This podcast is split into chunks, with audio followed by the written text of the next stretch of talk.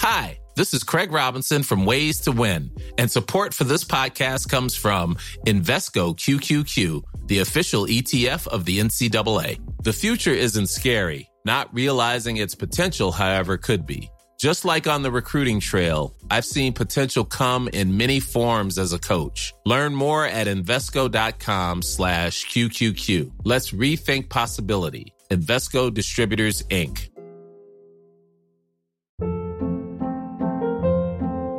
Hold up. What was that? Boring. No flavor. That was as bad as those leftovers you ate all week. Kiki Palmer here, and it's time to say hello to something fresh and guilt-free. Hello Fresh. Jazz up dinner with pecan-crusted chicken or garlic butter shrimp scampi. Now that's music to my mouth. Hello Fresh. Let's get this dinner party started. Discover all the delicious possibilities at hellofresh.com.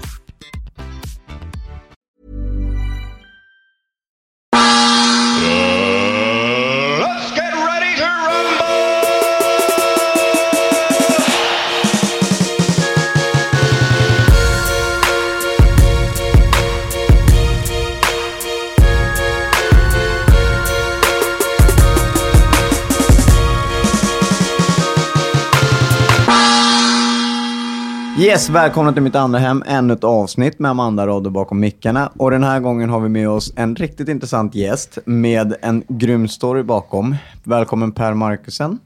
Tusen, tusen tack. Kul att du kunde komma. Ja, visst. Eh, det här är vårt andra försök egentligen. Inofficiellt. Den här gången lyckas vi. Nu har vi Micke framför oss i alla fall. Eh, jag tänkte egentligen göra så här den här gången och bara låta dig få presentera dig. För att vi har ju pratat lite behind the scenes Ja. och du är ju verkligen en allgörare. Jag har ju en miljon frågor som jag vill ställa. Men Det om du, om du börjar med att bara berätta lite om dig själv. Vem är du? Vad gör du? Ja, jag är ju eh, norsk egentligen. Jag flyttade till Sverige i 97. Så jag har bott här någon år. Jag är från Tromsø i Nordnorge. Och eh, nu är jag 43. Håller på med träning, eh, många olika delar inom träning. Så det är det som har varit, min huvudbit hela svenska tiden. Men så har jag varit här och där hela min karriär startade. Det var, det var i Sverige det liksom tog av. Va, flyttade du till Sverige på grund av träningen Ja. och din träningskarriär? Ja, ah, okej. Hur kom Och det det sig? var, det var en 97 och det var för att ehm, det var precis när allt det här med gruppträning hade redan börjat ta fart. Och det, det exploderade. Eh, mycket värre att vi hade stora idoler i svensk träning inom det här som, som ledde ut, utvecklingen av, av gruppträning i hela världen. Och det var ju Staffan Perman och Jesper Magnusson. Och det var de som startade de första instruktörsskolan i Skandinavien som var SAFE. Och det var allt det här liksom började. Och du vet att om man, om man skulle ta en utbildning så ville jag ta en utbildning där det var bäst. Och det var Sverige, det var Stockholm. Vi hade ju någonting sånt där i, i Norge, men det är inte, inte samma sak. Och jag ville gå hit för det var här, mina idoler var här. Vad var det för gruppträning på den tiden? Alltså vad var det för sorts pass? Nu finns det ju hur mycket som helst. Ja, ja, det har Vad- verkligen jag kan tänka blommat att det upp. var lite smalare då. Ja, nej, det var, det var ju gruppträning. Det var alltid från konditionspass, det var aerobics, det var step, det var styrketräning och såna här saker. Också eh, cykling, eh, spinning. ehm, och utbudet var ju, det, det startade ju då och nu är det ju en miljon olika kategorier inom gruppträning. Nu har man ju allt möjligt. Ja, ja, ja. Så, så det var där det, det startade med de här kategorierna som var lite limiterade. Och sen bara kom det därifrån så har det exploderat ut. Vilken Kan- var din nisch? Var det cykling eller var det aerobics? Var det Nej, någonting min, som min lockade dig nisch mest? var nog, eh, det var aerobic och det var step och det var de här lite mer, vad ska jag säga, fartfyllt, mycket energi i klasserna. Mycket motorik. Ja, full fart, full fart, fullt ös. Vad skulle du säga så här rent spontant? Egentligen tror jag det är en fråga jag ska ställa längre fram i podden nu. Men rent spontant, vad har din styrka varit som grupptränare, instruktör? Vad skulle du säga är nyckeln till den du är? Till varför... För nu, vi kommer, vi kommer återkomma till Ja. det, men du har varit i Rimini där det är världens största fitnessfestival. va? Ja, stämmer det. Eh, och det är inte vem som helst som blir skickad dit heller. Men, eh, Framgångsrik. och då tänker jag så här, vad är det som gör dig till den du är? kontakt, ska jag säga. Det, det första, nu har ju, nu har ju allt har ändrats här från början till hur jag är i min roll nu. Men jag tror det som har varit en, en sån här eh, top of mind, det är nog det kontakt och det handlar med att jag, jag, jag har en, en förmåga av att kunna skapa kontakt med folk som, som är i min sfär när jag kör. Jag, jag, jag, jag ser allt. Jag ser alla som är med på, på mina eh, pass. Och jag, är- jag är extremt eh, närvarande, så jag, jag har en förmåga av att kunna få kontakt med folk. Eh, och i- även om det kan vara tusen pers på en klass, så handlar det om hur man eh, jobbar med crowden. Och vart man ser och hur man får dem att känna att man ser dem i en flock av 50. Jag har faktiskt varit med om, jag får avbryta dig, jag var på en gruppträningsinstruktörsutbildning en gång. Och då pratade vi just om det här och sen efter en lektion så sa jag så här, men det känns som att du har tittat på mig Ja. hela tiden. nu." Ja. Men då sa alla andra, men nej men det känns som att hon har tittat på mig hela tiden. Alla hade samma känsla, då måste hon ha lyckats med det. Är det sån Ja. form av kontakt som du menar? Ja, det var Ja. skithäftigt. Och Man det- blir sedd med ja. andra ord. Liksom. Ja. Det, det, ehm, det, det kräver ju... Det är mycket som ligger bakom det här. För det, är att man, man, det, det handlar om hur man rör sig med folk, hur man ser hur man använder blicken och kroppsspråket och allt möjligt för att få den här kontakten. Så har man en stor grupp och man kan fokusera på 50 pers där, 50 k- pers på vänstersidan, så får de 50 pers, de får en känsla att jag ser på alla de ögonen. Och i stort sett så gör jag det. Jag, jag klarar att fånga folk och jag klarar att få en, en kontakt med oss individen. Det spelar, det spelar ingen roll hur stort, hur stort eller hur lite den crowden är. Och samtidigt så rör du på dig. Det stämmer det, ja. Och jag får dem att röra på sig. Ja, det- Ja. Jag tänker på, det var det första när vi, när vi snackade med vår eh, producentkille som är Ronny där. Eh, när han sa, du jag tror jag kan ha en riktigt intressant gäst. Per Markusen heter han. Vänta bara tills du träffar honom, vilket jävla energiknippe. Man, man, eh, och det kände jag när vi träffades första gången, att man, man blir, vad säger man, vad är ordet? Man blir smittad. Ja. Ja, Direkt. gud. Och bara, du behöver inte ens öppna munnen. Det blir bara så här, man, och det är inte många människor man känner så med, på både gott och ont. Alltså det, det är så här, ja men det är klart, den här människan eh, har en auktoritet och, och allt vad det är. Men man känner av det med dig ganska snabbt och det kan jag tänka mig är också din styrka när du väl jobbar med det du gör, kan jag tänka mig. Ja, och den biten där har ju blivit, eh, eftersom åren har gått så blir den starkare och starkare. Och det handlar också med det att för varje dag så landar ju också jag mer och mer i mig själv. Ja, du utvecklas ju hela tiden. Hela tiden. Så är det ju. Och det är ju som ett... Eh, jag känner själv och jag vet också att jag, jag konstant utvecklas. Mm. I det här så, det, det finns ingen stagnation för mig på det sättet, även att kanske inte kan- jag kan göra det här när jag är 90. Mm. Men eh, jag, jag känner hur jag blir bättre hela tiden. Mm. Och det, är ju, det, det går tillbaka till en sån enorm motivationsfaktor för mig. För hela tiden så känner jag hur jag... Och jag analyserar mitt jobb hela tiden. Så när jag klarar mig under jobbet så går ju allt det här. För det är ju situationsanpassat hela tiden. Man måste hela tiden vara kunna anpassa sig och du vet, jobba med atmosfär, jobba med kontakt, ändra upplägg om det är sån några folk som inte, om det inte går, om det är för svårt, eller för lätt eller för, för tungt eller för whatever. Så allt det här gör att man är konstant levande. Och efter så känner man ju också det på, det beror på vilken feedback man får. Och man känner att det gick bra eller gick mindre bra eller hur det är. Så, så analysera också för att se hur, hur kändes det för mig? Vad kunde jag ha gjort annorlunda? Vad kunde jag ha gjort bättre? Vad, sådär. Så hela tiden så låter det med varje en, en cocoon-fas där jag har möjligheten till att hela tiden expandera och bli bättre. Och den här biten där, det gör att det, jag hela tiden fiskar upp någonting som, som, som gör att jag kan spira mer. Och, eh, och jag tar aldrig någonting för givet. Aldrig. Nej. Har- är, det är ett ja. ganska ödmjukt eh, sätt att se på saker, vilket är bra tror jag. Mm. Jag tror definitivt det är bra att eh, ser man sig som bäst så det är då man är körd, tror jag. För då Ja. har man egentligen ingenting att utveckla, då är man ju klar. det kan ju vara någonting som påverkar ens motivationsfaktor. Där där också. Och jag, jag har aldrig sett, jämfört mig på det sättet. Jag jämför mig med mig själv. Och den här känslan jag får, för det, är att det som jag gör, det är... Det som är grejen är att jag idag så har jag samma internal flame som jag hade när jag började med det här. Och jag, jag kan hela tiden, när jag, innan jag började med det här, när jag önskar, jag ser bara fram emot att bestå den här examen så jag kunde göra det här och du vet, göra allt det som jag hade av känsla inne som jag ville göra. Den där, de där tankarna och de här bilderna som jag byggde upp, de kan jag direkt, jag kommer ihåg.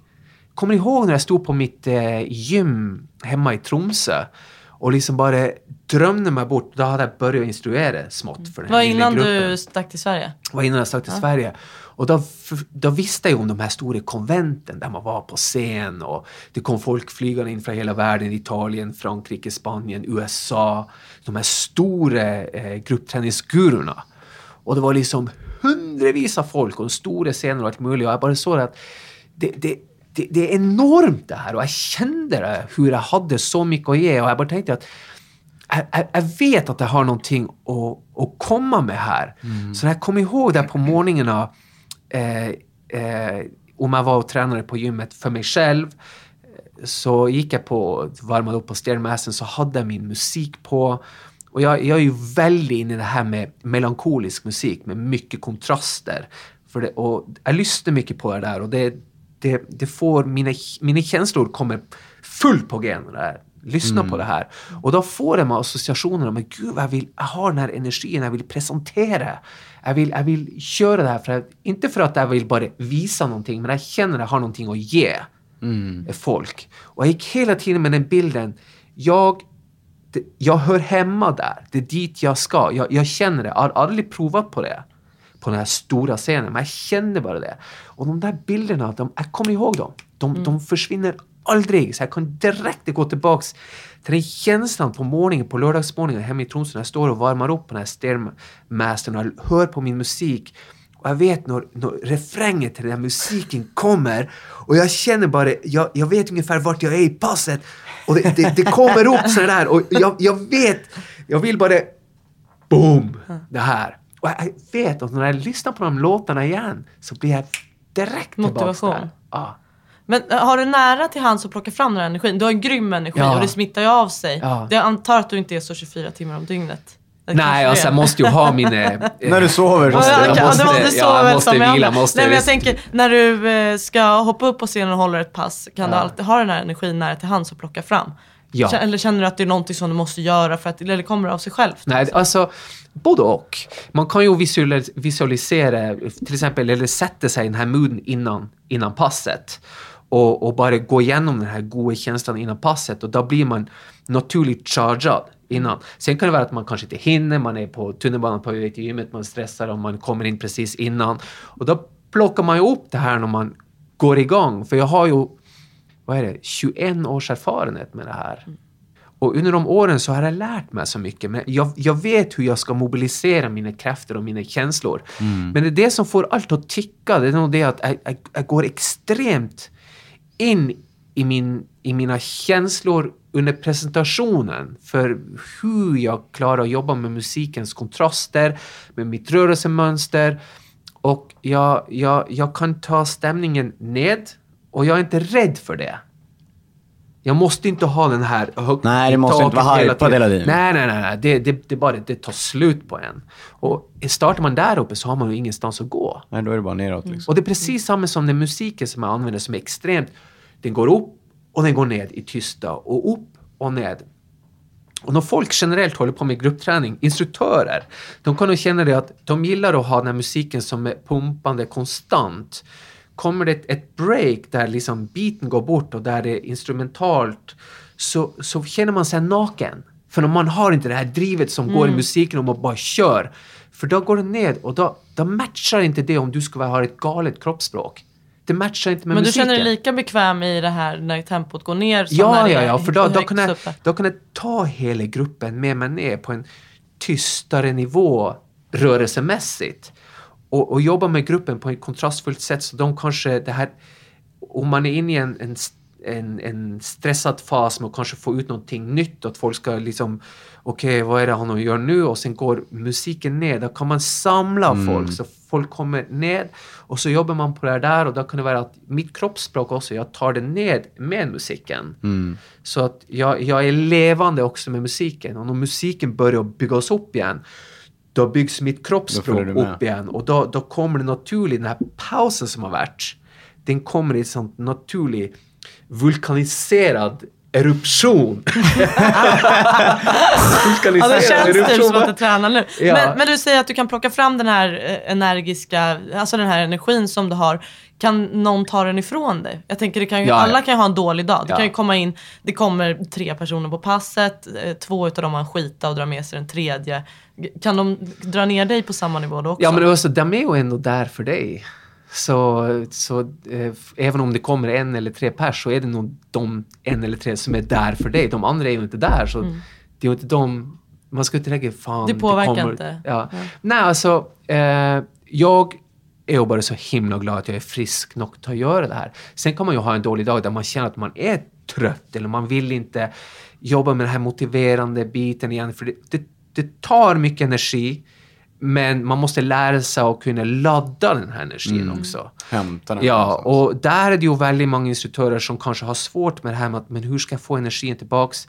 När, hur ska jag koncentrera mig på det som ger energi? Så det kan vara folk som är på klassen, kanske som är trötta, sura, eh, någons hamster dog på morgonen eller vad som, vad som helst. Sen kan det vara som, även om de visar ett kroppsligt och ansiktligt uttryck på att de kanske inte sätter pris på det du gör, så kan det vara att de kommer till dig efter klassen och bara Gud, vad mest amazing passet ever. Så blir det som, du, du visar ju en helt annan sak kro- kroppsligt. Ja. Så det får jag liksom bara tänka på det. Jag vet aldrig vad folk på min klass har gjort. Men jag kan göra mitt bästa för att, för att ehm, eh, visa dem att jag konfirmerar dem. De är där, jag ser dem, jag jobbar med dem och, och jag ger alltid mitt bästa. Sen eh, behöver man inte som gruppträningsinstruktör också ta allt personligt, det som sker där inne, för det är att du vet aldrig vad folk har haft för dag som är där inne Hamster och heller. så vidare. Ja. Så länge du gör ditt bästa, och på den andra sidan, vi kan ju aldrig göra någonting bättre än vårt bästa. Så är det ju. Precis. Det, är du- du- nej, där- precis, det kan man applicera på vad som helst. Mm. Exakt! Och det där är så viktigt, för folk är så rädda för att, ja men tänk om jag glömmer mina steg, tänk om jag, jag ramlar, tänk om, tänk om. Men man fokuserar på någonting som inte har hänt. Och allt kan ju hända, så vad fan. Om det händer så händer det, men då får jag liksom ta det när det händer. Jag orkar inte förbereda mig för failure. Jag Nej, förbereder precis. mig för success. På tal om det, vad är det största fail, failen som du har gjort? Ja, jag har gjort många fel upp genom åren. Det har varit många roliga och, så, och pinsamma moment på scen också. Har du levt du lär då? då? Och bara, nej jag har gjort mitt bästa så det, det Ja, gör ja, ja. ingenting. Eller har du grävt ner dig? Nej, jag tror uh, inte om mina... Det, det som... Det, det första som hände mig som var riktigt jobbigt, det var i, två, nej, i 1999. Eh, jag hade mitt första stora konvent i Sverige 1998 i januari. eh, Nike. Och det var gigantiskt hur det bara small eh, då. Och jag hade, och jag, jag havnade i, i fitnesstidningen och det stod, det var jättemycket uppslag där och den nya stjärnan och, och då kom ju mycket med det här med avundsjuka kom fram direkt från vissa folk och, och mycket bra utav det också självklart. Och det var en sån extremt bra klass och det var min första klass på en stor scen och det var flera hundra pers där och, och man fick en sån enormt lyft om det här och för mig var det som, hur är det möjligt? För Så, och, ja, och då hade jag massor, massor nya saker som jag presenterade, mitt sätt att vara på, allt det där. Så när det var dags för mig att göra om den här succén året efter, 1999, så tänkte jag, men gud, jag gjorde allt det här nya i 1998 och det gick fantastiskt. Då måste jag göra allt nytt igen i Man måste 1999. leva upp till det. Ja, Ja. precis. Måste bräcka. Och det Ja. blev helt fel. Det blev helt fel. Var, var Så- det Nerver som tog över? eller? Nej, det var inte närmare. Det var det att jag tänkte att ja, men då måste jag ändra allt. Jag måste presentera allt nytt.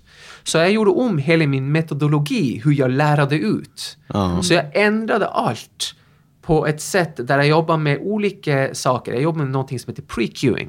Så innan folk på 5, 6, 7, 8 skulle göra en sak, då hade jag på de sista fyra eller åtta eh, eh, vad heter det, counts? Ja. Eh, Ja, Räkning. räkning Ja. takterna, redan gjort steget så de skulle kunna redan göra det på efter. Mm. ettan när det kommer.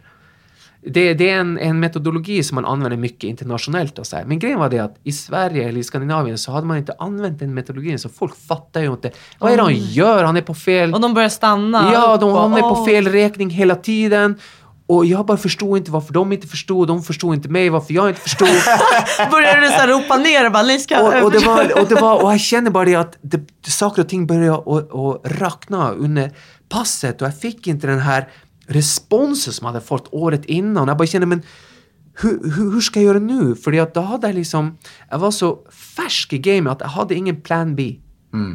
Jag hade, det var det här jag skulle presentera. Men det var bara för att min väg att kommunicera stämde inte överens med vad de förstod. Nej. Och jag klarade inte att förmedla det. Och jag klarade inte att komma ut av situationen. Det var en det var så jobbig känsla. Hände det i början av passet? Det, det, det gick ju bra liksom i uppvärmningen och sen när man, när man presenterade själva det bara grejen värre. och ska pröva liksom få en atmosfär, bara känna hej, godnatt. Vad hände Och då ser du det att hur folk börjar förlata klassen. De går. Nej. Åh. Så började det, för att sila ner, började folk att sätta sig ned och bara så uppgivet och kolla liksom på mig. Och till slut, på slutet av klassen, jag, jag var så slut som jag aldrig har varit. Och jag var så panik och jag kände mig så tom inuti. Och det var typ väldigt få folk igen.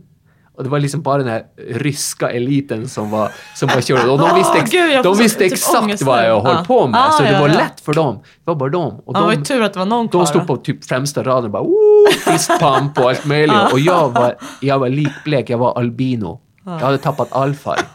Jag, tappat, jag tappade livet, jag tappade allt Mm. där. Det var, jag var helt tom, jag var förstörd. Och det var, det var total failure. Vad, Hur var tankarna då? Trodde du att nu är det kört för mig som min Ja, nej, det här, det var, det var kaos. Det var som att bli dumpad tio gånger i rad av din livskärlek. Och trampat och spottat ut. Och, och, och det, var, det var fruktansvärt. Det var, Vad gjorde du när du klev av scenen? Nej, jag trodde jag hade ett nervöst sammanbrott där. Och sen var det ju bara liksom, jag visste inte vart jag var eller någonting. Jag visste inte hur jag skulle respondera. Men jag var bara helt tom. Helt tom. Jag, var, jag visste att det här, det här gick inte bra. Jag visste att jag hade inte förberett mig och tagit i förhandsberäkning vad som kunde hända. Och jag trodde jag bara måste leverera någonting nytt. Och det, var, det där, där kom ju sen in, så det där är en väldigt känd metod att jobba på. Men inte där och då. Nej, du hade ingen plan B? Nej. Nej. Nej, så jag kunde inte rädda det tillbaks. Hur var efterspelen efter det där då? Hur återhämtade kallad- du dig? Och du sa att du fick hata det också. Kallad Då in på täppet. Ja, det är så. Ja, Av Nike. Ja. Det är så? Ja, ja. Och ja, jag fick höra det rätt bra. Jag fick sitta och läsa utvärderingen från kunder. Och det var inte så jätteroligt. Fast den var schysst. De gav mig några som hade skrivit någonting bra. Sådär. Ja, det var schysst. Ja, så jag, Ta vara på de där. typ Det var tre. på ryska då eller? ja. Och eh, så där var det ju liksom bara... Det, det var ett rock bottom där. Det var total failure. Hur återhämtar du dig från det här? Jag måtte, jag måtte, eh, jag hade mycket, talade mycket då med min sponsorer och det här och man får ju gå igenom vad som har gått fel, hur det är och jag var ju så pass grön och ny i det här att jag, jag visste inte. Mm. Jag hade ingen, ingen aning och då fick jag ju det här att det här, så här kan det inte vara. Nej, nej. Och så jag fick ju gå tillbaks och verkligen gå igenom och jag förstod ju vad som var felet. Var som en läxa. En Erfarenhet, jätteläxa. Och eh, jag fick gå tillbaks och, och jobba på det här och verkligen förstå och se det att okej, marknaden var... Det, det, jag kunde inte kommunicera det här på ett bra sätt ut till marknaden. Det gick inte. Och då får man, då får man gå tillbaks och ta det steg för steg. Och man behöver inte att presentera och göra någonting allt nytt för att bara re revolutionera det. Det räcker med, med att du gör det också det du är bra på, men att du verkligen presenterar det med hjärtat. Och ger den energin som jag gjorde, som, som var mig. För när, när det var där så var det plötsligt inte mig, för det här var ju också nytt för mig, men jag visste hur jag skulle lära ut det, men tydligtvis inte. Och då var det, jag, jag, jag fick inte Per in i det här. Det, det, det gick inte. Så då, det var rakt ner i källaren och sen var det bara att bygga det här sakta, sakta, sakta men säkert upp igen. Men jag tänker så här, det är ju aldrig kul då när det händer, men någonstans så måste det här också varit Det den måtte, rikaste ja. lärdomen Ja, ja, du har ja, för det att- Har du inte failat så här, har det inte gått åt helvete någon gång under din karriär, vilket Ja. det måste göra, då kanske du inte hade varit där du är idag heller. Nej, det är sant. Tänker jag. Ja, ja. Det måste ju vara någonstans så här, shit, det här vill jag inte göra om, vad gjorde jag fel? Man analyserar, självkritisk. Så om du tänker på det på det liksom. sättet, så på ett år så, så fick jag känna av maximum high och maximum low Ja, precis. på ett år.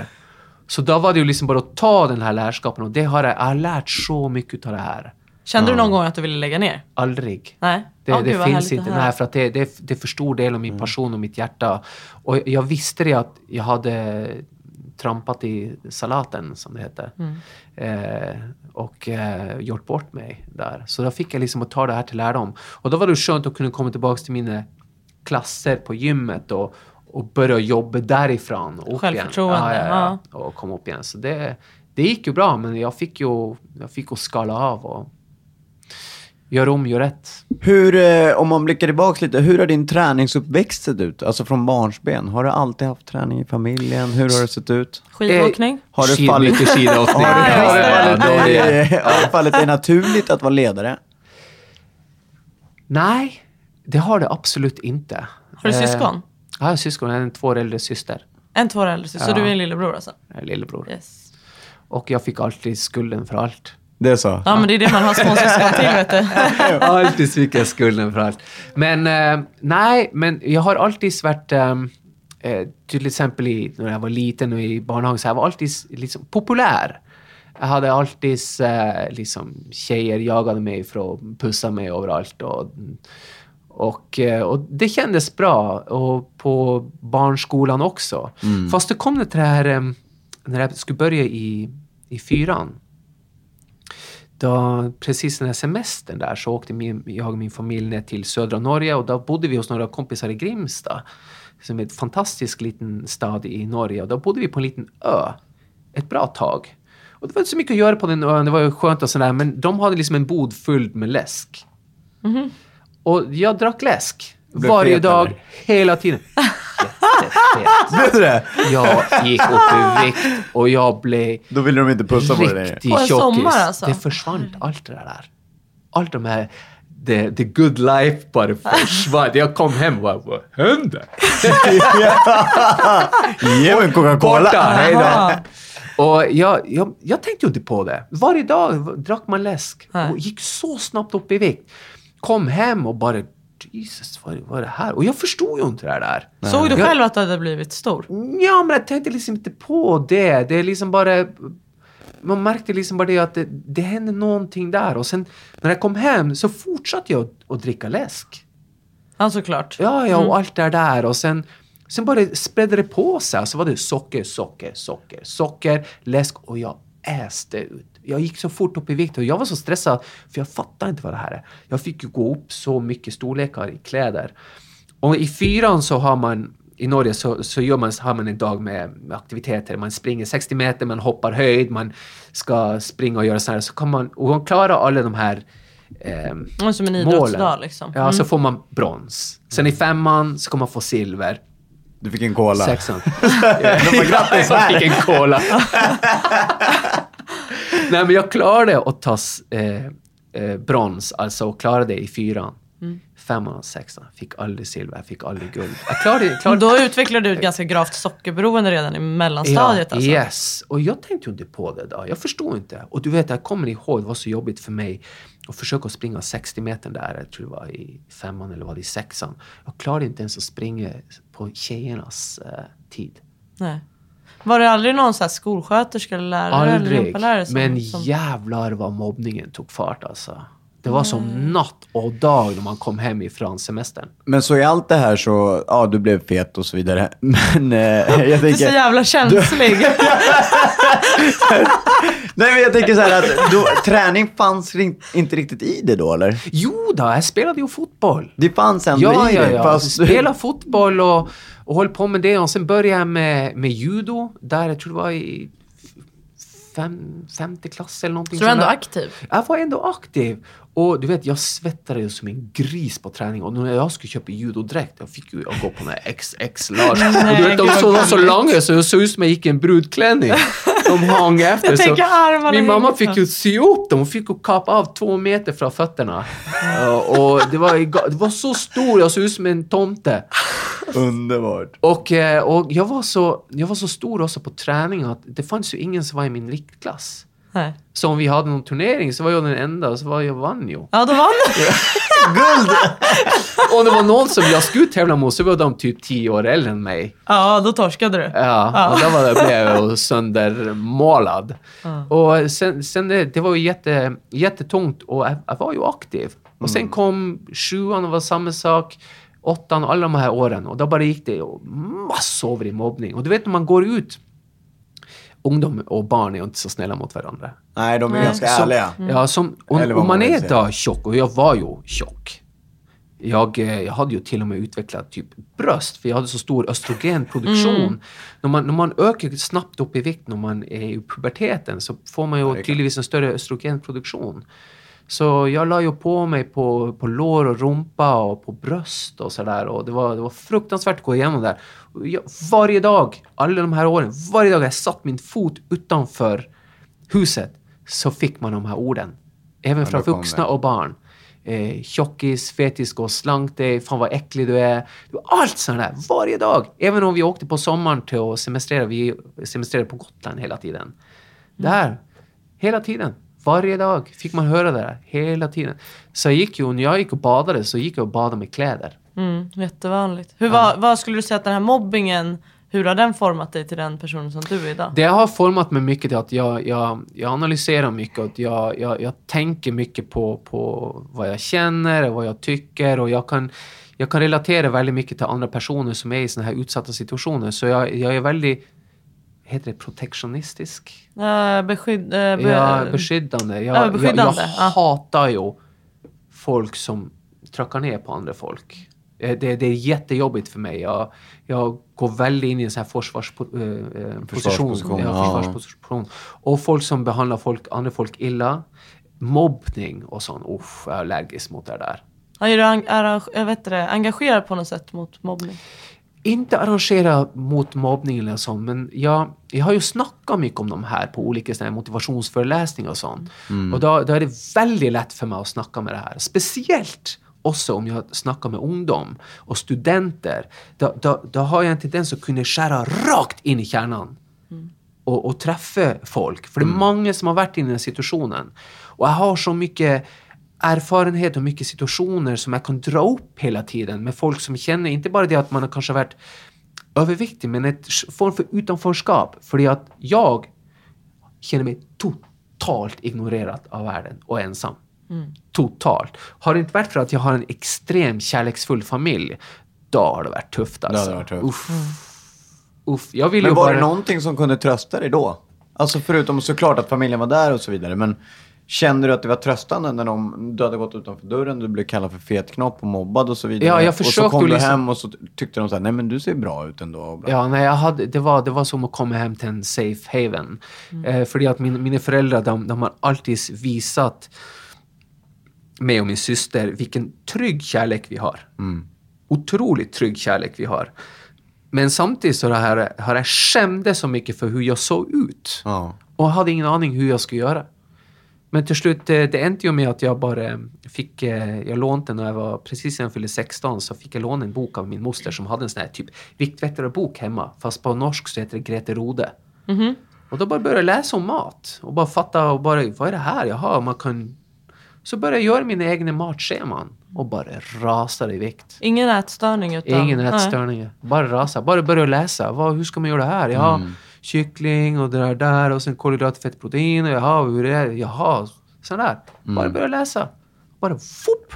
Jävligt ambitiöst. Men om jag tänker, eh, har den här, de här åren av övervikt, tror du att de hjälper dig i ditt arbete Ja. med att möta människor i träningen? Absolut. På Absolut. vilket sätt? Det är för att jag vet hur otroligt jobbigt det är att kunna ha en sån här sak som, som det är ju sån här att man, man det är som en elefant i ett porslinhus. Eh, och eh, man, man ehm, Folk som är i en sån här situation, man, man, det känns inte bra. Man vet att folk kollar på en. Man vet att man klarar inte det och det för man är för tjock, man är för tung, man har för dålig kondis. Och, och, och, och det, det, så jobbigt att jobba med sin egen självbild och självkänsla i det här när man känner sig så dömd. Konstant dömd. Och man vet inte vad för bra man ska göra hela tiden. Eh, och eh, det här gick ju också så pass långt att när jag blev mobbad i skolan så började jag att hacka på de som var som jag kunde hacka på, som jag kände att jag hade makt över. Folk som var kanske mindre eller Vad var din beskydds, Ja, skyddsmekanism? och det där är ju, jag skäms ju som hunden idag för det där. Och eh, jag hade, hade ingen att snacka med om det här. eller vad- Jag hade ingen aning vad som... Men det var som, då skulle jag ge igen på något sätt. Eh, Det blev ett det. försvar, så alltså ett försvars, eh, en försvarsinställning egentligen. Ja. Det blir ju, jag kan tänka mig att det är ganska naturligt egentligen i ett barns huvud. Alltså man tänker inte så mycket Ja herregud, om folk beter sig så mot en så är det klart att man tänker att man kan bete sig så mot Precis, andra. det blir ju lite så här försvar. Men Eh, det, ja, ja, säg du. får jag säga? Ja, jag nu är det min samma tur att prata. Kör. Nej, men jag tänkte med en överviktig, du säger att du känner sig så obekväm, jag klarar inte det här, jag orkar inte det, min kondition är inte tillräckligt stark, att det är sådana tankar Ja. som går om du är överviktig och kommer eh, och ska träna. Skulle du säga, det måste ju vara ett oerhört stort kliv att ta sig till gymmet eller till det här gruppträningspasset eh, om man har de här tankarna. Va, hur ska man bemöta, vad skulle du säga är, är det bästa sättet att bemöta en överviktig person som faktiskt har tagit sig till gymmet och står och har de här, här och är så här orolig? Eh, Det handlar mycket om, om det, det är ingen, liksom, man ska inte stressa fram med någonting. Man ska liksom bara ta den tiden man känner att man ska ta. Och, men ändå har man kommit hit så har man kommit så pass långt för man har kommit över den här tröskeln och bara besluta sig för dit. att ta sig dit. Och det här är ju en start och det är ju starten som är läskig och tung, skrämmande och allt möjligt sånt. För man tänker så att man har så långt att gå. Hur ska jag börja? Och när man Lättare är att så pass Mm. stor Vet du, det, det är som att man ser inte att det här går inte att göra någonting med. Det, det är för långt, det är för, det är för mäktigt, det är för stort.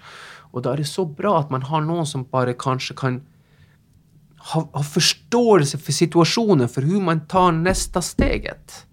Eller hur en person där kan känna inuti. Så tufft. Och jag har varit där. Jag vet exakt hur, hur, hur det kändes för mig. Och, och eh, hur, hur jag såg att det här är en neverending story. Jag vet inte vad jag ska göra för att... Jag vill bara försvinna in i Ringenes herrevärlden och vara en hobbit. Jag vill inte vara här. Ja. Som vi.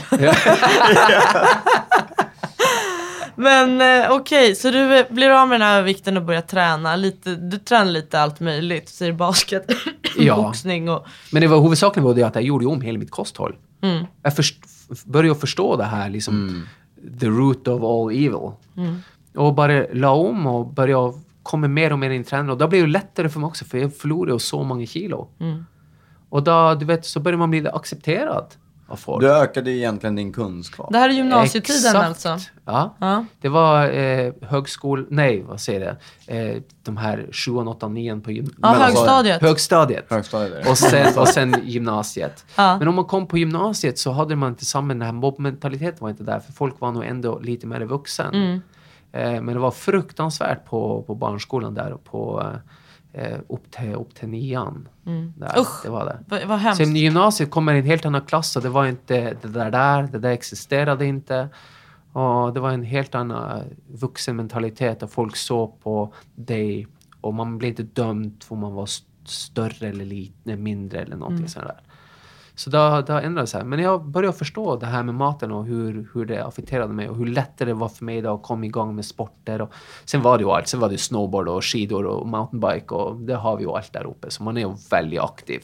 Man går på är alla norrmän aktiva eller? Var det just alla? Stort sett. Det, det, ja, det är ju en enorm kultur det här.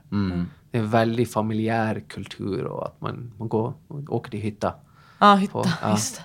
Ja, men en stor fet jävla tumme ner för mobbing kan vi Ja, kan nej, vi det där, det där är, det, det är fruktansvärt. Ja. Så, eh, så det är fantastiskt för mig nu att ha möjligheten att åka runt och snacka om det här och med föreläsning och sånt. Och, eh, för, för jag, jag känner hur mycket jag connectar med folk.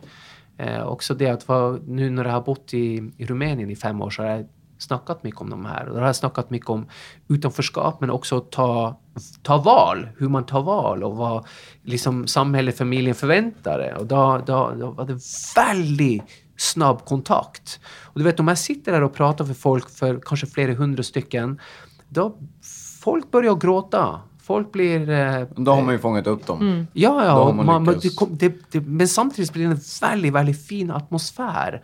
För det blir inte som att någon har liksom gått bort och dött. Nej, men det, det blir en, en... För det finns en kreativitet och en, en ett uppbyggande positivitet under det här, det tunga, som folk känner sig igen i. Att liksom, det finns hopp och, och allt det här med utanförskap och sånt, det, där är det någonting som är, är, är, är klara att nå folk. Och jag känner hur jag når folk, för jag ser en, jag får en sån enorm feedback på all, alla de här sakerna som jag gör. När det gäller till exempel med pratande och med föreläsningar och sådär. Och, så jag känner hur jag, jag bidrar till någonting bra.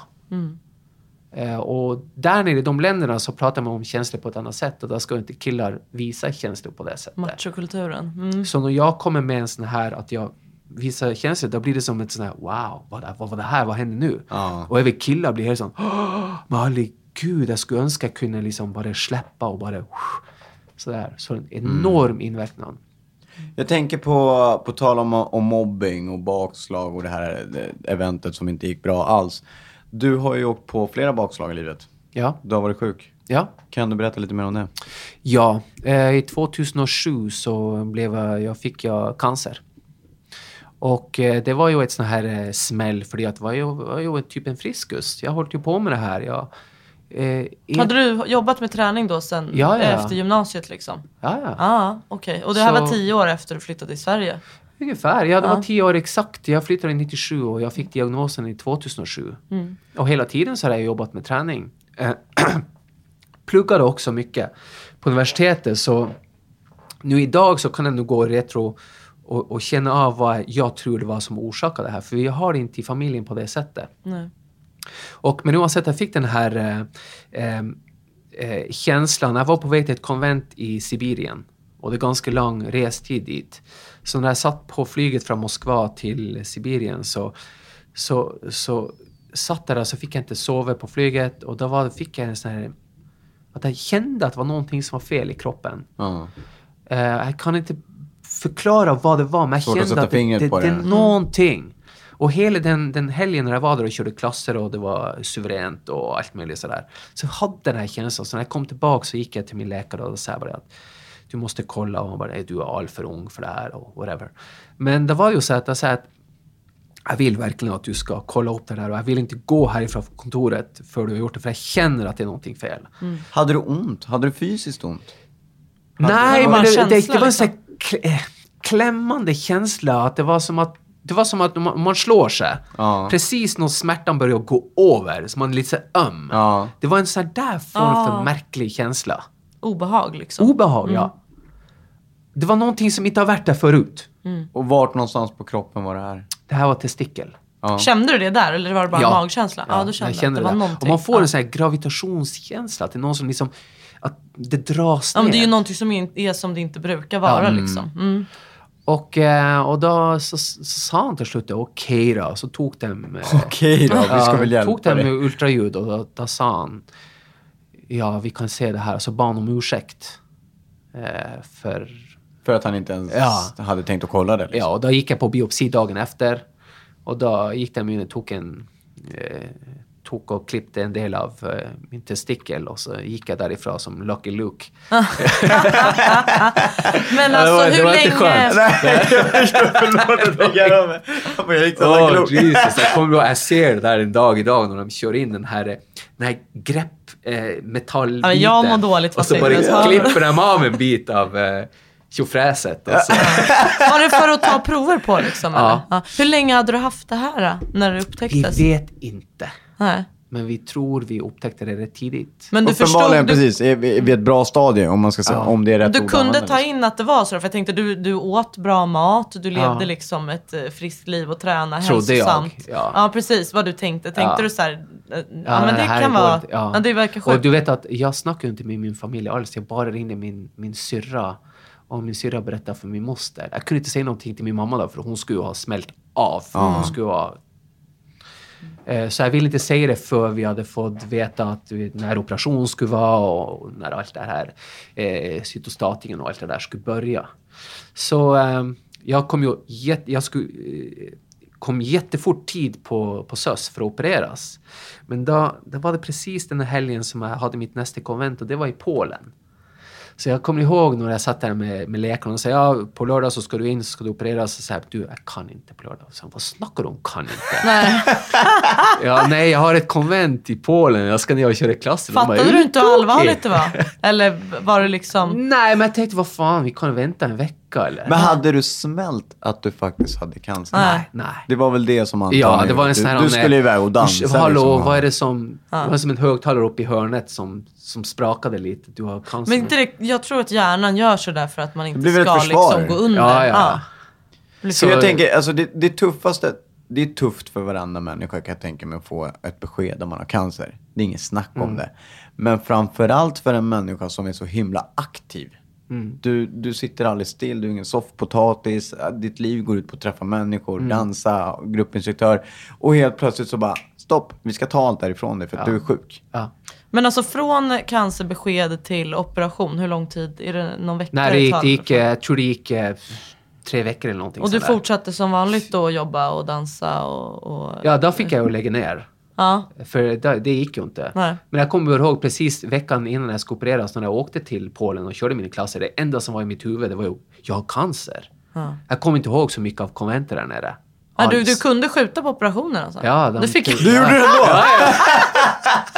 Åh herregud. Oj shit, så det, ja men då var det Så ju kom jag hyfsat tidigt i... Ja, och då var det, då var det bara rakt in. För då, då kunde jag få en, en operationstid efter. Jag tror jag hade tur med det. Men du åkte ner på, i- till Polen och gjorde din grej liksom, gjorde på min rutin? grej. Ja. Så direkt hem och rätt, rakt upp på sjukan. Så blev jag lagt in och så blev jag opererad och så, ja, så fick jag ju eh, direkt cellgiftsbehandling. Direkt efter det då fick jag dubbla doser. Many of us have those stubborn pounds that seem impossible to lose, no matter how good we eat or how hard we work out. My solution is PlushCare. PlushCare is a leading telehealth provider with doctors who are there for you day and night to partner with you in your weight loss journey. They can prescribe FDA-approved weight loss medications like Wagovi and Zepbound for those who qualify. Plus, they accept most insurance plans. To get started, visit plushcare.com slash weight loss. That's plushcare.com slash weight loss. Hold up. What was that? Boring. No flavor. That was as bad as those leftovers you ate all week. Kiki Palmer here, and it's time to say hello to something fresh and guilt-free. Hello Fresh. Jazz up dinner with pecan-crusted chicken or garlic butter shrimp scampi. Now that's music to my mouth. Hello Fresh. Let's get this dinner party started. Discover all the delicious possibilities at hellofresh.com. There's never been a faster or easier way to start your weight loss journey than with PlushCare. PlushCare accepts most insurance plans and gives you online access to board-certified physicians who can prescribe FDA-approved weight loss medications like Wigovi and Zepbound for those who qualify. Take charge of your health and speak with a board-certified physician about a weight loss plan that's right for you. Get started today at plushcare.com slash weight loss. That's plushcare.com slash weight loss. plushcare.com slash weight loss. Och eh, sen blev jag ju skickad hem. Jag fick massor sköna grejer med mig hem. Så jag var ju helt koko. Jag kom ju hem och kom hem och då, då hade jag fått så mycket blommor och jag fick massor tulpaner Okej. av någon grund. Så du hade talat om för folk att du, att du, men inte för dina föräldrar? Inte för mina föräldrar än. eh, för Men det måste vara på våren då om du fick mycket tulpaner tänker jag. Det... Jag kommer inte ihåg eh, när det var. Nej, det var, jag, jag åkte in vid decembertid tror jag det var. November, ja, decembertid. Och jag fick tulpaner. Ja. Och eh, sen eh, kommer jag hem och får käka, du vet, de här morfin, eh, eh, kortison och allt det där för att liksom... För man, jag blir så fruktansvärt dålig utav eh, cellgiften. Fattade du då att det var på riktigt?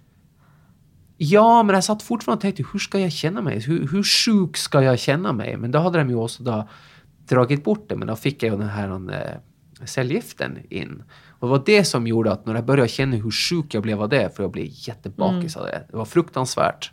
Och då den här doften av tulipaner, det, det blev så starkt att det har jag med idag. Jag kan inte ha tulpaner hemma. De luktar typ inte ens någonting. Alltså Ja, det är ju går, väldigt svagt. Går jag förbi Ja. tulpaner, direkt är jag tillbaka till 2007, när det här hände. Så det blev alltså negativ, eh, Ja. ett Ja, negativt, minne minne. Ja. Ja, ja, det är inte så att jag bara kreperar om jag går liksom. förbi tulpaner. Men det, det kommer så här där. Lägger Ja. det på. Så om någon ska ge blommor till Per någon gång så ska hon inte köpa Nej, tulpaner. tulpaner. Nej, helst inte Helst tulpaner. inte tulpaner. Och då var det ju liksom bara, jag, jag, jag förlorade mycket vikt, jag förlorade all färg, men jag tappade inte håret. Men det stoppade. Ja, okej, jag så, hade det blev ju typ inte längre liksom. Lite skäggväxt hur länge som helst. Och den sen blev jag blev jättesmal eh, och blev jättesvag. Hur länge fick du cellbehandling? Nej, det var ju bara då i, i början som jag fick cellbehandling och då fick jag eh, dubbla doser där. Och sen, eh, sen var man hela tiden på, på besök, konstant och mätte och röntgen och hela tiden.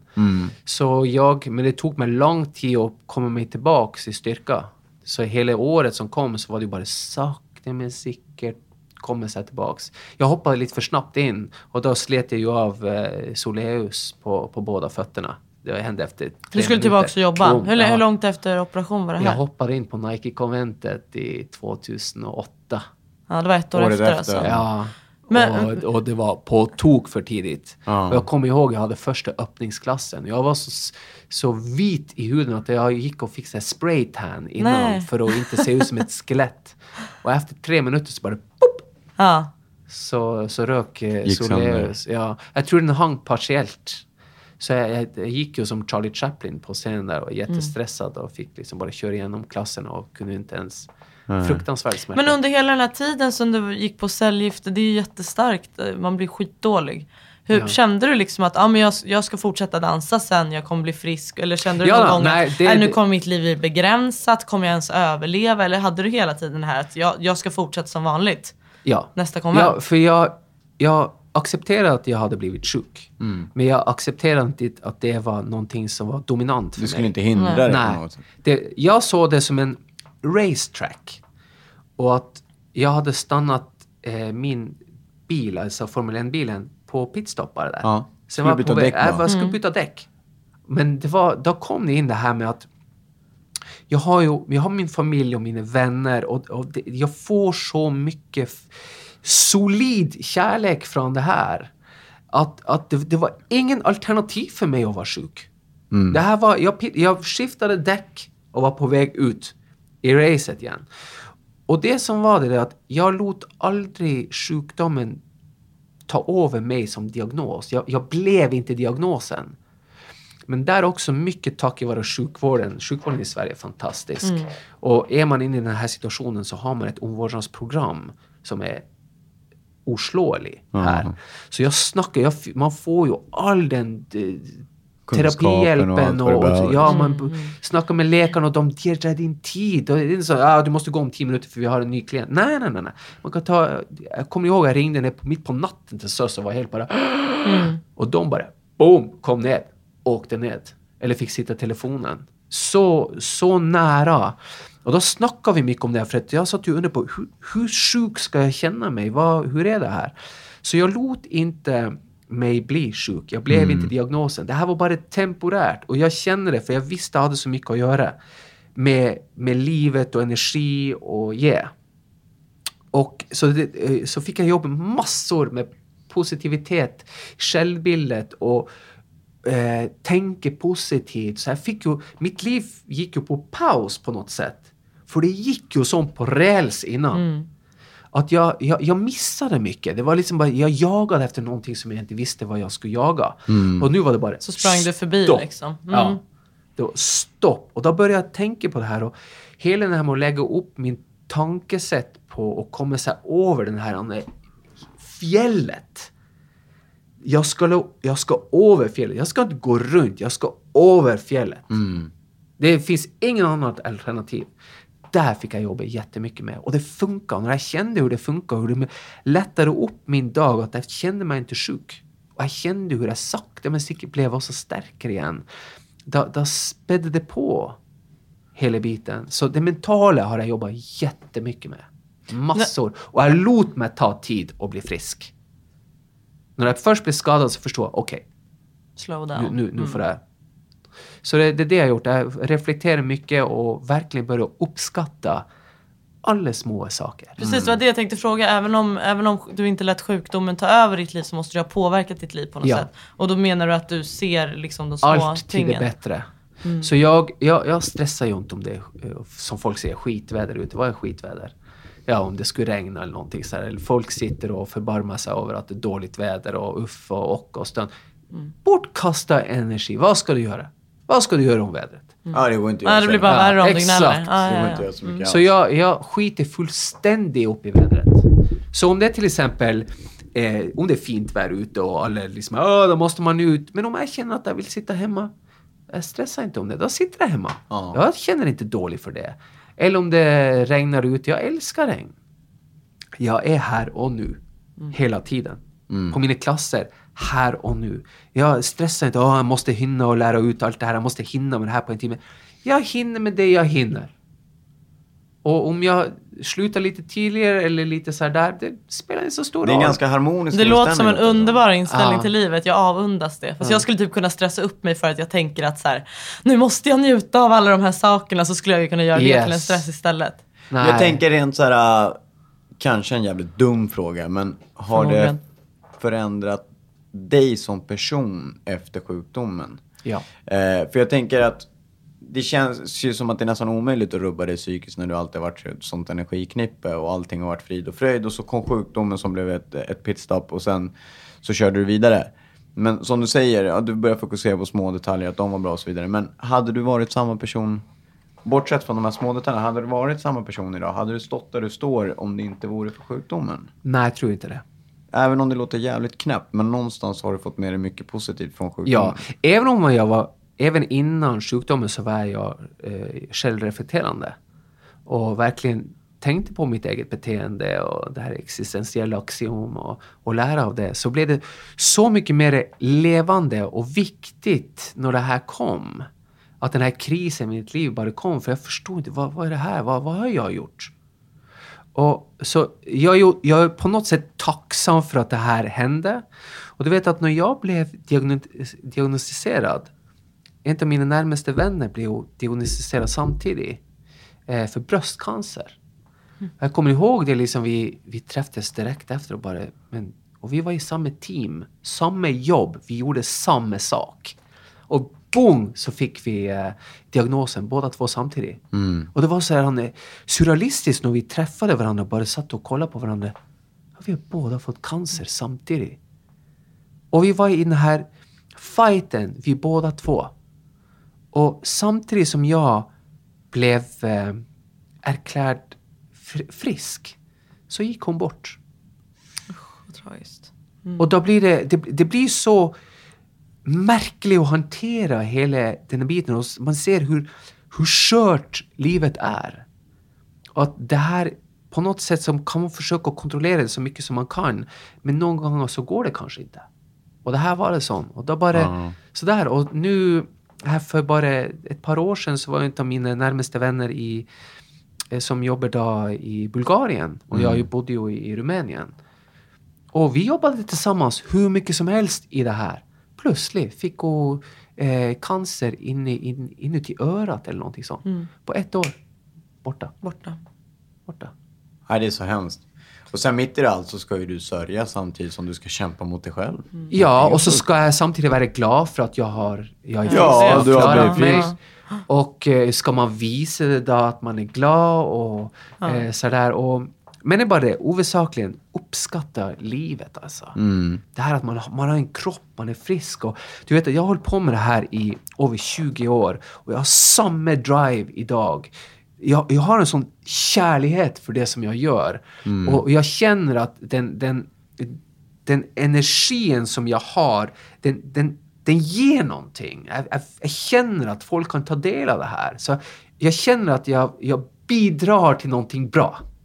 Jag kan påverka folk bra. Och det, det, det är en fantastisk känsla.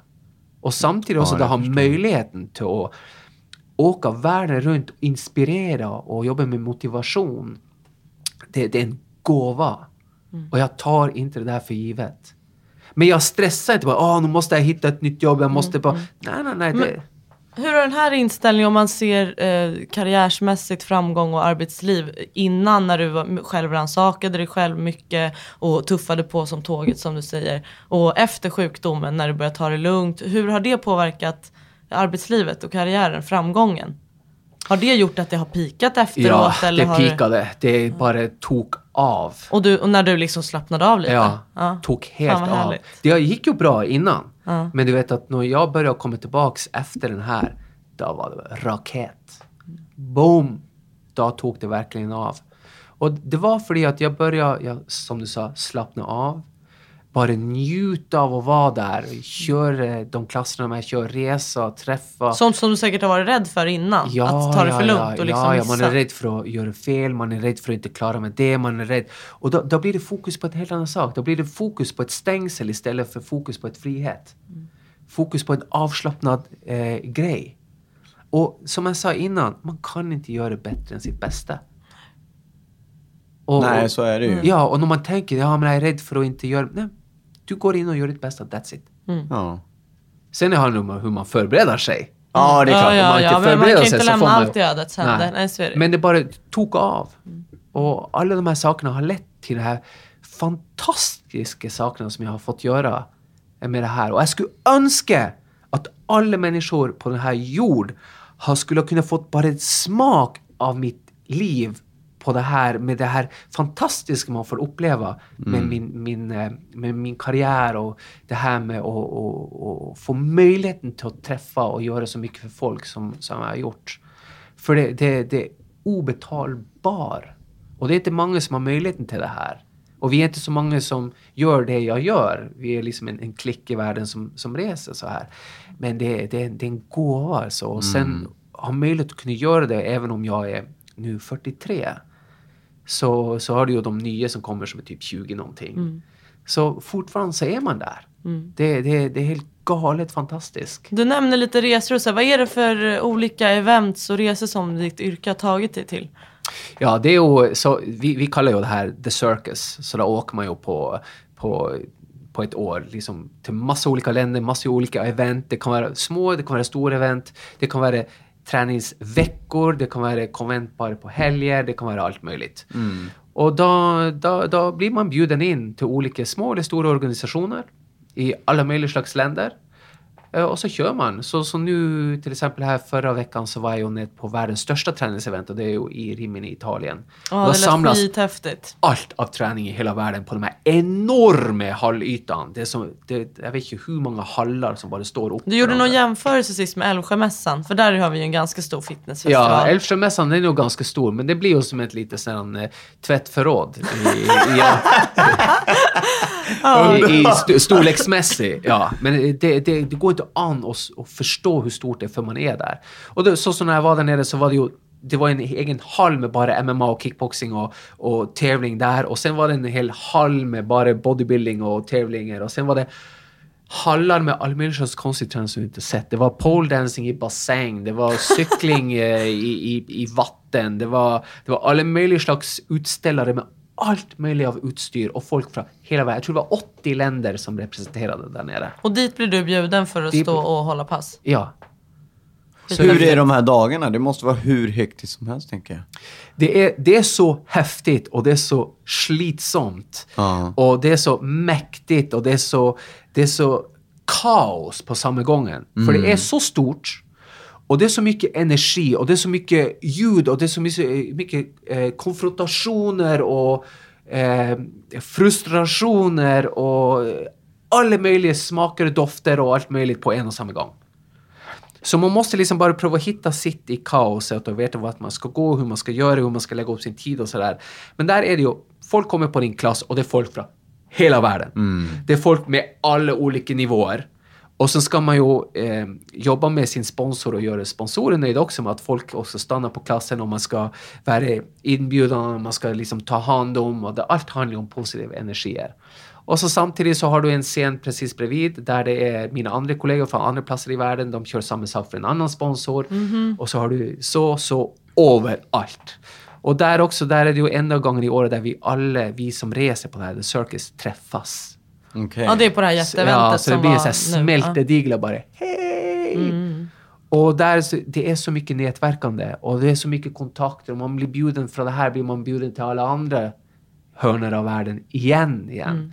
Så det, det här är liksom den stora eh, ett, ett, eh, vad heter det, huvudeventet i, i det året. shit, liksom. Ja. Och det är fantastiskt att vara. Du är helt slut efteråt. Hur många dagar håller du på? Fyra dagar. Fyra Fyra torsdag till söndag. Och det börjar tidigt på morgonen, slutar tidigt, eh, sen på kvällen med klasser hela tiden. Och du håller på nonstop i de här fyra dagarna? Nonstop. Hur tankar du energi? Det nämnde du i början när vi pratade. Att eh, du, du ger så mycket energi under passen att du måste ladda Jag måste också. ha Vad- mer hur gör du det? BCA. Nej, men, Från? Nej, men vad, vad, hur tankar du energi? Nej, jag, jag får mycket energi för man kommer in i hela den här auran där nere. Det är liksom, och folk kommer, okej du ser, nu, nu Man kör hamnar vi. i någon slags eufori. Ja, ja, exakt. Eufori, den sån här transgrej och även om man är slut så bara, man tåg bara tuffa på. För man också det, vi som jobbar med det här, det, det, det, vi, vi får inte ha en dålig dag. Nej, det är klart. Och du vet, ska man upp till tävling, det, det finns ingen dålig dag. Du ska upp och tävla. Du ska göra ditt bästa. det är klart. Boom, det är ju precis då du inte får ha en dålig dag. Exakt. Och det är samma för oss. Man ska upp, man ska, eh, det är 100% som gäller. Det är ingen ursäkt. Det spelar ingen roll om du inte har sovit, om du är stressad, om du inte har druckit vatten, om inte du har fått i dig näring eller någonting. Det är pang på. Och det där har jag lärt mig upp alla de här åren, hur att också få igång den där. Fort. Men det är under fyra dagar. Så du skulle ju inte kunna hålla på så konstant Nej. i fyra månader. Hur Nej, nej, tankar nej, du nej. energi när du kommer hem? Nej, när jag kommer hem då måste jag ju Sov vill en jag- vecka i rad. Sova en vecka, eller då vill jag vara själv. Mm. Då, då är, är, är tankar mycket energi själv, bara att vara själv, vara tyst. Mm. Jag, jag, hemma, jag har inte på någon musik eller någonting sånt, jag bara jag läser eller, eller jag kollar inte på så mycket film sådär för jag kan bli lite rastlös. Mm. Då, då, då går jag ut eller så tränar jag. Men jag vill gärna vara själv. Mm. Jag, jag måste bara vara med, jag måste sitta och tänka, och gå igenom alla mina intryck eh, och så får man ju också svara på en miljon olika mail och Ja. förfrågningar och messages och, och gå igenom då tar lite din egen takt, mycket, liksom. mycket Mm. så här där. Men det är samtidigt, det, även om det här är ett jobb så är det inte ett jobb på det sättet för det är en sån enorm passion för mig att jag, jag tankar så mycket energi på den här tiden underväg så jag klarar att ackumulera det här. Och så när jag kommer hem och får lite tid, även om jag måste till jobbet dagen efter, så, så, så, så byggs min energi uppifrån där och jag, jag vilar ändå på, jag landar även på jobbet för mitt jobb är totalt annorlunda än Mm. fitnessvärlden. Ja, du landar psykiskt. Liksom. Ja. Mm. Sen, eh, sen, sen är det, det, det tankar upp för hela året det här. Eh, och, och jag, jag har lärt mig att, att dra ut den här essensen utav det här. För jag blir inte, även om jag blir slut så, så, så klarar jag att fylla på förråden igen. Och det gör jag med att bara vara i en tyst miljö. Mm. Och jag behöver inte sitta hemma liksom, jag måste ha en vecka på mig att vara tyst. Nej, nej, nej, nej. nej. Det går väldigt, väldigt snabbt. Ja. Men det är så att jag åker hem och så ska vill jag träffa alla mina kompisar och Nej. nej, nej jag vill ge mig lite... Bara Var lite egen tid. Är det liksom. här någonting som du har lärt dig med tiden? Eller? Nej, den här biten där har jag nog känt ganska påtagligt hela tiden, Mm. hur jag, vad jag behöver. Det har fallit dig naturligt att hitta din egen energi. Ja. Liksom. Sen trivs jag otroligt bra i mitt eget sällskap. Ja men det förstår jag. Har aldrig, har aldrig tråkigt. jag förstår. Prata med dig själv. Skitroligt! Sitta och skratta. Man brukar få bra svar då när man snackar med sig själv. Eh, vi brukar fråga våra gäster om de kan nämna tre bra egenskaper och tre egenskaper som folk kan störa sig på, irriterande egenskaper. Du har förmodligen inte Dåliga så många, sidor. men någonting får du gräva fram. Alltså de dåliga tänker jag. De bra, de bra har du nog jävligt många. tre, börja med de tre dåliga då. Den tre Så har vi dåliga gjorda, saker liksom. som jag kan liksom förbättra mig på. Ja. Ja, saker som du tror Eller att din omgivning till det kan... andra. eh, Du kanske inte tycker att de är dåliga, men Nej, din då måste jag omgivning nog kanske. säga också tålamod. Har du dåligt tålamod? Har du dåligt Jag tålamod? har Alltså, alltid haft ganska dåligt tålamod. Ja. Och det där är någonting som jag också jobbar på. Och jag kan... Eh, jag, jag vill gärna att saker där ska, ska hända eller om jag bestämmer mig för någonting då kan jag liksom bara... Nu, nu är det på. Det måste bli ja, nu, inte liksom. Om det att inte blir nu då, blir du förbannad då eller blir du bara frustrerad? Nej, men då bara går jag och gör det. Ja okej. jag bara, det jag bara Ja, gör det. ja, jag bara, upp. ja. Då har inte tid att vänta på någon Nej. annan. Sen kan det vara det att jag har eh, det här med eh, mitt temperament. Jag, är- jag är väldigt hetlevrad. Nej det kan jag inte tänka mig. Ja, jo ja. Jag har det från min, Vad blir du förbannad min pappas över? sida. Från pappa? Nej, ja, ja, jag kan bli förbannad. På- Riktigt på vad? förbannad. Vad gör du då, då? Kastar du grejer, slår du folk, skallar folk? Nej, jag är inte så här eh, eh, så där, av mig. Jag, jag, kan bli, jag kan bli jävligt förbannad. Alltså. Är det tystnad alltså. som kommer Vad då, är det eller? som triggar dig till att bli Nej, det förbannad? skulle kunna vara speciellt folk som är orättvisa. Mm. Orättvisa. Mobbing. till Mobbing, ja precis. Folk, om jag ser folk som behandlar andra folk dåligt, Mm. bara för att. Det finns inget skäl. Jag kokar. Vad gör du med den här ilskan då? Nej, då, då måste jag låta... Då är jag vokal. Mm. Då, fast jag får ju tänka mig lite om och det är någonting Ah. som jag har verkligen Mm. Eh, eh, som, som har alltid så jobbat med att jag får jag liksom styra upp det här att jag kan inte liksom bara "Ah." jag, må, jag får liksom Mm. Portionera ut det här. Mina eller- föräldrar tvingade mig att räkna ner från 10 när jag blev arg när jag var liten. Innan Ja. man sa något dumt. Rack Så man det. sa något halvdumt istället. Liksom. ja. Och det, det rack med tio räkningar. Nej. Nej, det tror jag inte. det kom dåliga grejer ändå. Det kom, ja precis, det hade väl kanske kunnat bli värre, jag vet inte. Jag tror i början jag fick räkna ner från tusen. Eller så. Det kanske hade varit bättre. Jag var så dum så jag kunde inte räkna. En från natt senare så bara 99, 98. Fortfarande arg också. Nej men tålamod och sen eh, temperament. Men också samtidigt så gillar jag med temperament för att... Det är lite av din personlighet kan jag tänka mig. Ja. Det är du. Ja. För det är, alltså har man, har man dipparna, som Ja. att man kan bli sur, så har man också de här äh, energidelarna. Ja. Ja, men kan du känna att du blir förbannad och sen efteråt bara shit det där var ju dumt att bli förbannad för det där. Jag var hungrig eller Ja, ja, ja. sånt. ja, ja okej. absolut. Det kan hända. Vad kul, men då är du mänsklig. Ja, gud, jag tänkte också det. Jag är väl det. Ja, tydligen. Det kan vara den tredje sämre egenskapen. Men eh, den här tredje egenskapen, det var nog kanske det att jag, jag är nog... Eh, jag är mycket godtrogen. Ja. Eh, och Kan det, slå tillbaks lite Det kan slå ibland. tillbaks på det här med att man, vad heter det, gullible. Inte gullible, men att man, man blir lite sårbar där. För man, jag, jag utgår ifrån att alla människor är bra människor. Mm. Och jag, jag, jag älskar människor, jag gillar människor, jag gillar allt det här som har Mm. energi Man och vill inte se kontakter något att ont göra. i- i Nej, någon. men du vet att det, på något sätt så är det kanske inte det en, en nackdel på det sättet. För att det där är någonting som också hj- hjälper mig att skapa förtroende. För folk. Ja, precis. Det är egentligen bara en bra sak. Men Ja. jag förstår absolut De att det kan gånger slå som det inte går bra. ibland. Ja. Framförallt när man blir lovad eller någonting. Ja. Och så blir det inte så. Liksom. Och du vet att det där fick jag väldigt stor känsla för när jag flyttade till Rumänien. För jag gick ju utifrån det här med att det var att alla är bra och har goda intentioner. Men där, i businesslivet, där är det ju mer en sån här eh, shark tank där nere. Ja. Och då, för där är det folk som har agendor. Inte privat, för det är fantastiska, varma, sköna människor som hjälper dig no matter what. När som helst, var som helst, det spelar ingen roll om det är mitt i natten. Du får Mm. aldrig ett nej.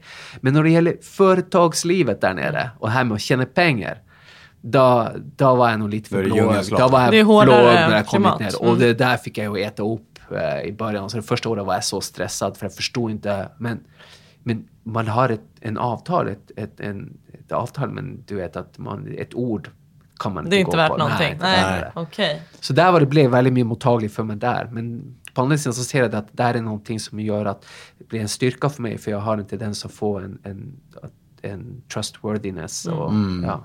Det var jättemycket också. Tre positiva. Måste Sidor. jag bara ta tre? Nej, det får du hålla på, du får hålla på hur länge du vill. Nej, jag, eh, jag, jag, jag är väldigt eh, optimistisk och eh, energigivande. Jag, jag, jag, jag rider på min energi.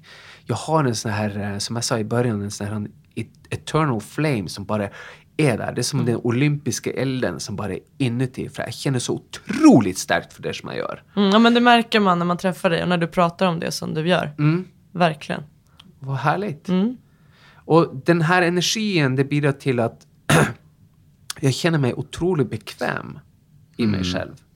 Jag, jag är väldigt sån här, jag känner mig väldigt trygg.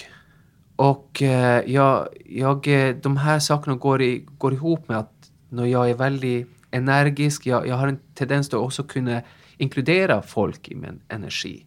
Och det är inte ofta att man kan det. Och för mig är det en fantastiskt bra egenskap att kunna ha. Eh, sen har jag fått lära mig i eftertid hur jag ska stänga av min energi. För om min energi är öppen hela tiden, då blir jag tappad, då blir jag helt...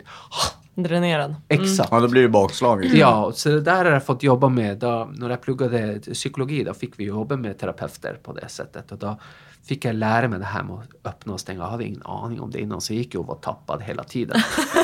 Konstant. Gick på, på bussen, tunnelbanan och var helt öppen. Så Ja, ja. Och jag hade ingen aning Man om det. läckte ut energi. Ja. Sen, sen tror jag en annan sak med att, eh, att eh, positiv sak med mig att eh, jag, jag är väldigt eh, här och nu. Eh, jag, eh, Mm. Du jag, tar vara på stunden. jag tar verkligen tar vara på stunden. Och jag, det är inte så här att jag går och oroar mig för att jag ska vara imorgon eller någonting sånt. För jag har inte kommit dit. Jag, jag förbereder mig här och nu för, för om det skulle vara så. Men jag, jag, jag verkligen uppskattar här och nu och ta, ta vara på de här momenten. Och det gör att jag blir otroligt bekväm och jag, det känns bra för mig själv. Och jag är ju glad. Jag, jag har ett liv och jag är frisk och jag har en, en, en fantastisk familj och fantastiska vänner. Och, så jag är bara tacksam för det här. Otroligt tacksam. Och det ska inte så mycket till för att göra mig glad heller. För jag, jag kan bli glad för väldigt små saker. Jag gillar inte insekter dock. Så Nej. jag blir inte så glad om jag hittar insekter. Det var inte så roligt när det är där nere i Men annars Sydeuropa. ligger, det, annars ligger det nära till hands. Ja. Ja. Det jag, det jag tycker är mest inspirerande med det hela, även om vi skrattar mycket och så vidare, men det är att du har råkat ut för en ganska rå sjukdom och ändå, tack och lov kom du därifrån frisk. Är du friskförklarad förresten idag? Ja. Du är friskförklarad. Eh, och dessutom att du mitt i, i allt det här som du sa, att det, det fanns ingen snack om att det skulle gå dåligt, utan det var bara ett litet paus. En liten Ja, paus som jag du, bära med mig. Att det, är en det var en paus i Ja. livet som du tog tillbaka, fick andas in, bli, bli klar Ja. med det och köra vidare. Eh, som jag tror att folk som lyssnar ska definitivt ta till sig att små sakerna, ta vara på dem. Och framförallt njut här och nu, som du säger tror jag. Vet du, när du säger det där med, med den biten där, som, som också som kille, när man då får den formen av cancer som jag hade och man, man ska eh, fjärna bort en testikel så, så vet man ju aldrig vilken testikel som är dominerande när det gäller produktion Ja. av testosteron. Och det kan ju ha en stor inverkan. Och det som skedde först det var ju det att jag blev ju steril. Och när man som kille plötsligt så är du steril, då är du liksom inte Man längre Känns att man. manligheten Man tar bort manligheten någonstans. Det var en grej som jag verkligen fick jobba på. Och bara förstå det där. Och sen... Eh, det, det, det, och att man får sin manlighet liksom ifrågasatt på det sättet. Det var en helt ny våg som kom in i det här. Ja. Som jag fick kämpa mig under. Men som, som tur var så, så, så har jag fått tillbaks eh, min fertilitet Okej. med råge och det har kommit på turbofart. Men det tog ju flera år innan det här kom tillbaks. Mm. För du har flera barn idag? Nej, jag har ingen barn idag. Inget barn? Ingen barn. Jag tänkte säga, men du kan Kanske göra kan. Ja. Ja, kan. Lite här och lite där. Och du vet att dagen när, jag fick, när vi fick veta det, när vi gjorde alla mina testosteronvärden och allt bara pikade upp så här där. Så eh, då fick jag ju gå tillbaka och börja och vända mig till tanken att nu, nu är jag fertil. Jag, jag kan bli pappa. Och bara gå från det ena kontrasten totalt till det andra. Ja, Ja, det är men nu, nu är det lugnt. Ytterligare en Det positiv har jag fått jobba får- med igen för att få det där in och få det här Hur länge hade du fått infinna dig i att veta att du inte kunde få barn? Det var väl runt, eh, jag tror det var kanske runt eh, fyra, fem år, fyra år. Fem år och sen bara, jo förresten, nu kan ja. du det. Så när man till slut gör de här testerna och så ser man hur det går. Det Men visste du från första början att du kanske kunde komma och bli fertil bli, igen? bli, ja, eh, ja eh, att, det, att det var en stor chans för att jag skulle bli steril, ja. Ja. Och det fanns ju alltid en chans för att det skulle bli bra också. Ja. Det fanns ju också. Så man har ju lämnat in liksom eh, eh, spermier på, på den här banken då, som man skulle vara säkrad om man inte skulle ha möjlighet att kunna vara och kanske få barn sen och sådär.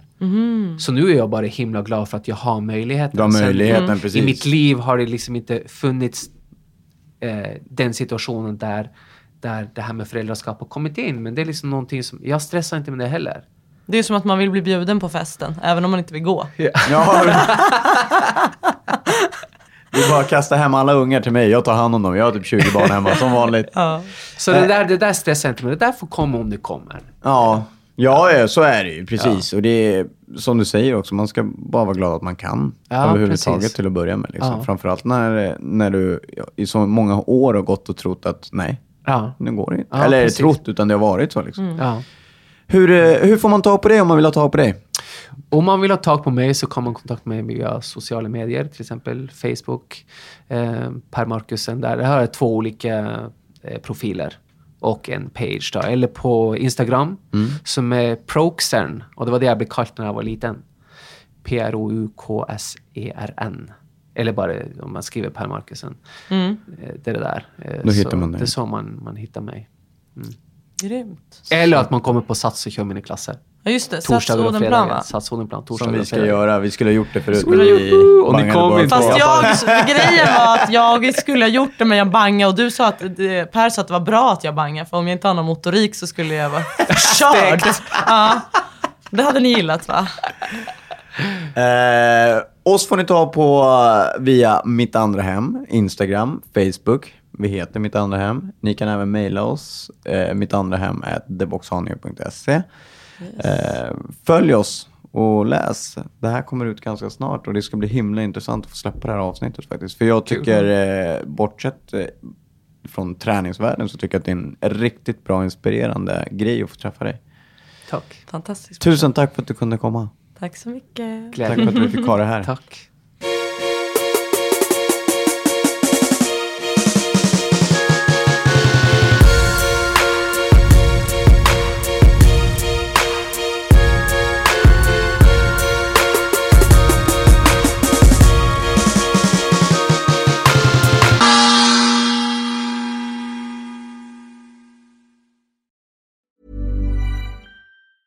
Planning for your next trip?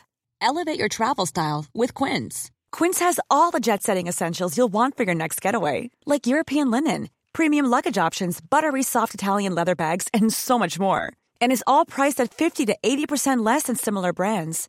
Plus, Quince only works with factories that use safe and ethical manufacturing practices.